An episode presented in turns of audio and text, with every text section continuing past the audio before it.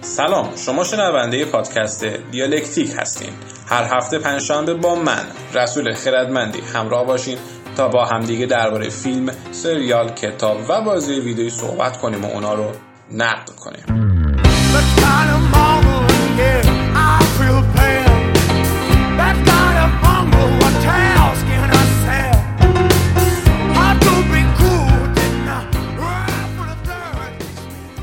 صد و پنجاه میلیون دلار پول گذاشتن وسط. بعد به آقای مایکل بی گفتن آقا یه فیلم بساز در حد و اندازه معمولات غیر ممکن میشنی پاسیبل. یورو اومده ساخته ولی خب نه به اون شهرت معمولات غیر ممکن رسید نه اصلا فیلمی که بشه روش حساب باز کرد برای مثلا تماشا و حتی آرشیو کردنش. اما خب چون پیمان معادی بازیگر خب سرشناس مملکتمون تو فیلم هست و یه رزومه خیلی خوبی براش محسوب میشه من لازم دونستم یه خورده در صحبت کنیم در فیلم چون خیلی مشتاقم ببینم فیلم ظاهرم به خاطر اگر بازی پیمان معادی می‌خواین تماشا کنیم بد نیست. ایفایی نقش خیلی خوبی داره و ظاهرا کلا بازیگرا رو فاز خودشونن. یعنی اینجوری نیست مثلا کارگردان بیاد بازی بگیره اینا رو نه. قاب های خیلی عجیب غریبی داره. یعنی اون چیزی که مثلا یک دانش آموخته سینما فکر می‌کنه نه همچین قاب‌هایی تو نمی‌بینی داخل فیلم. و یک اثر کاملا مدرنیته با قاب های سانتیمانتال شما می‌بینی تو Six Underground حالا اینکه شما بپسندی یک اثر فقط که می‌خواد تو سرگرم کنه با قاقای عجیب غریبش با یه داستان مسخره که اصلا چفت و بس نداره پایان بیخودتر از حالا شروع بعدش همین رو در کنارم بذاری این فیلم فیلم ضعیفیه. یعنی ضعیفیه که با ارفاق می‌تونیم بگیم فیلم متوسط. این از این. یه فیلم دیگه هم می‌خوام به شما توضیح بدم دربارش فیلم Terminator Dark Fate هست. ترمیناتور من دوست داشتم. خیلی هم دوست داشتم. چون از لحاظ timeline داستانی بازه زمانی برمیگرده به خط داستانی ترمیناتور دو Judgment Day و یک داستان خیلی خوبی رو تعریف می‌کنه. یه مقدار از آینده میگه. آینده که ما هنوز همچنان نمی‌دونیم. ما رو دق دادن. بالا مثلا بسته دیگه. یه خور از آینده بگین. یه خور از آینده میگه. و لیندا همیلتون بازیگر نقش سارا برمیگرده تو این فیلم و چه خوبم برمیگرده. من ارش دارک فیت رو دوست داشتم و متاسفانه کسایی که به این حال نمی‌کنن با این فیلم یادشون رفته که بابا فیلم ها هر کدوم یه کارکردی دارن.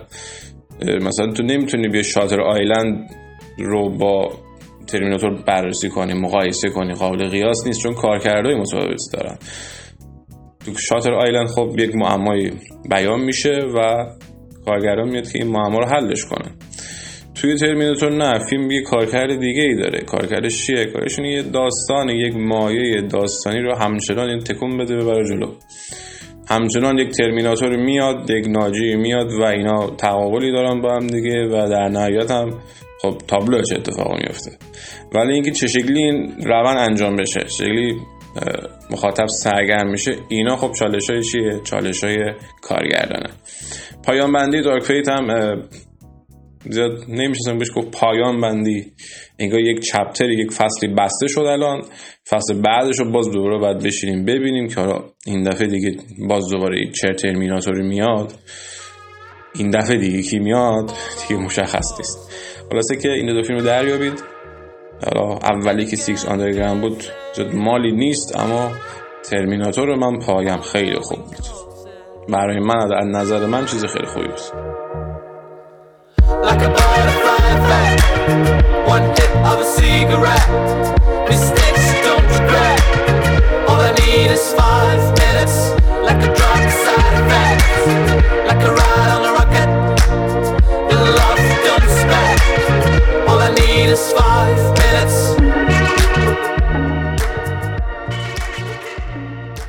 یه سریال ساختن محصول کشور ایالات متحده آمریکاست به اسم مسیح اول سال 2020 میلادی از شبکه نتفلیکس پخش حقیقتش من خوشم نیومد از سیل مسیح. حالا نه اینکه حالا تیم مذهبی گونهش اذیتم کرده باشه. نه به اون صورت. ولی کن سر از لازم کیفی حرف برای گفتن نداره. یعنی یه قصه ای رو میاد میگه حداقل برای ما مردم خاورمیانه چیز عجیبی نیست. مثلا شما در دجال مثلا بیا یه سیال ببینید. حالا این که اومدن تصویر به تصویر کشیدن و وقایع رو دوربین نشون دادن خب این حالا باز یه جرأتی می‌خواست که حالا این شورانرش اومد انجام داد. وگرنه شما با یک سیال بسیار خارقلاده و یک داستان پردازی قوی و شخصیت پردازی استثنایی طرف حساب نیست. راحت به شما میگم. حالا می‌خوای باور کن می‌خوای باور نکن ولی واقعا وقت ارزش گذاشتن به اون نداره. مگر اینکه واقعا دیگه خیلی کنجکاو باشین بخوایم بدونین که این درباره دجال می‌خواد چی بگه؟ مثلا الان من بگم شما میگم دجال شما قسمت یک بینی خب متوجه میشی. ولی برای خارجی جالبه. من خودم تازه کشف کردم. برای خارجی مثلا اسپویله. مثلا بگی درباره کیه چیه. ولی بر مایی که یک عمر تو گوش ما خوندن آقا دجال اینه فلان پیامبر دروغین این صحبت ها شما قسمت یک رو ببینید در می‌برید مقدمه یا سریال یعنی قسمت اول زد بد نیست. کنجکاوت بکنه پایان هر اپیزود هم یه اتفاق میفته که تشنت کنه برای تماشا ادامه. اما وقتی یه خوری میره جلوتر کم کم کم کم دیگه مشخص میشه. یعنی ایراداتش میاد بالا. یعنی از وسط به بعد فصل اول واقعا این حرفی بر گفتن نداره. اذیت کننده هست. آزار میده مخاطبو در بسیاری از صحنه بسیاری از نماها که واقعا نیازی نباشه این نما مثلا باشه و بودنش اصلا توفیری نداشت. ای کاش اصلا این مینی رو کمترش می‌کردن. مثلا میکردنش پنج قسمت ولی تو اون پنج قسمت یه قصه بهتری تعریف می‌کردن و یه جورایی به مخاطب احترام میذاشتن. در حال اگر خیلی کنجکاوین دوست دارید بالاخره یک ماجرایی ببینید بستری باشه که از این داستان دجال خب بیشتر اطلاعات پیدا کنید. مسئله نیست می‌تونید برید تماشا کنید. ولی اینکه فکر کنید وقتی که دارید می‌ذارید برای این سریال واقعا ارزشش رو داره. اگر از من می‌پرسید من میگم نه. من میگم نه. برای اینم فقط این تو پادکست صحبت کردیم دربارش چون می‌دونم کنجکاوین و دلتون شاید بخواد که یکی که دیده بیا شما راهنمایی کنه بهتون بگه آقا ببینید یا نبینید. اگر دنبال این سوالید من به شما راحت میگم. سر ازش تماشا ندارد. ولی برای مثلا اینکه کنجکاویتون حالا ارضا کنید میتونید به تماشا کنید You can't take my youth away Soul of mine will never pay As long as I wake up today You can't take my youth away You can't take my youth away The soul of mine will never break As long as I wake up today You can't take my youth away You can't take my youth away خیلی از دوستان زحمت می‌کشن مطلب می‌نویسن. مطلبی که می‌نویسن یه سری واجه هایی رو استفاده می‌کنن که اشتباهه. یا مثلا کاربرد نداره یا کارکرد نداره. یعنی مشخصه که واژگان سینماییشون یا خیلی محدوده که نمی‌تونن کلمه رو پیدا کنن و خیلی ساده میگن. خیلی ساده ابتدایی. یا اینکه اشتباه استفاده می‌کنن. من می‌خوام یک کتابی رو معرفی کنم. به کار همه میاد و یک کتاب بینقص نیست. من همین الان دارم میگم بینقص این کتاب نیست. یک کتابی که می‌تونه کمک کنه به شما. و یه مقدار اون database مغزیتون تو قسمت سینمایی رو بیشتر کنه بهتر کنه. اسم کتاب چیه؟ نوشته فرهنگ واژگان سینمایی از علیرضا احمدزاده که از نشر افراز. آره انتشارات افراز. توضیح شده. پس چی شد؟ کتاب فرهنگ واژگان سینمایی از آقای علیرضا احمدزاده نشر افراز. پنج نوبت چاپ شده. تا الانی که من این کتاب تهیه کردم. و کتاب خوبیه. یعنی خود این معلف معلف که نمیشه گفت گراورنده به مترجم نوشته که واقعا خلای این کتاب حس میشه توی ایران تو کشور ایران. و وقتی می‌بینم که هیچ این کتاب انجام نداد من خودم رفتم این کار انجام دادم. کتاب هلوهوش ببینم چند صفحه است. صد و چل صفحه است.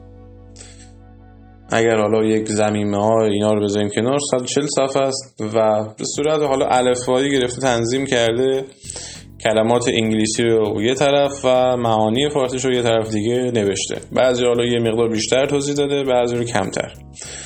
البته میگم اتکا به این کتاب کاملا مستلزم اینه که شما در کنار این کتاب کتاب های دیگه هم بخونید. و فقط به این نیاد مثلا اکتفا نکنید. که مثلا نگره معلف اومد توضیح داده بگی آه من با استناد به این کتاب دارم میگم فلان به امانه نه بعد بری بیشتر تحقیق کنی. این کتاب فقط به شما یه خطی میده یه گرا میده نسبت به حالا یه موضوعی که می‌خوای روش بنویسی. در این صورت تو بخوای از روی سبک بخوای یک مطلبی رو بنویسی سبک اکسپرسیونیست میانی صحبت ها بعد بری بیشتر بخونی. نه بری یه چیز بنویسی مثلا تابلو بشه سوتی بشه بعد بیای خدمتمندی گفت آقا این کتاب بخونی خوبه. من حرفی نمی‌زنم من میگم این کتاب به دردون می‌خوره. از هیچی بهتره. مبلغی هم نداره. 20 هزار تومن کلا این کتاب قیمت گذاری شده و به نظر من که ارزش داره.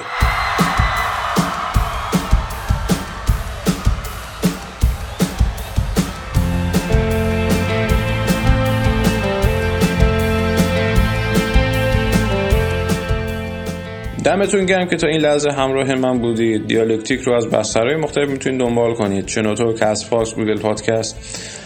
بستر IGTV من هم فعاله ID من R بدون هیچ فاصله و نقطه بعدش خیرتمندی. پس شد؟ R بدون هیچ فاصله نقطه بعدش خیرتمندی. حرفی حدیثی چیزی انتقادی پیشنهادی دارید.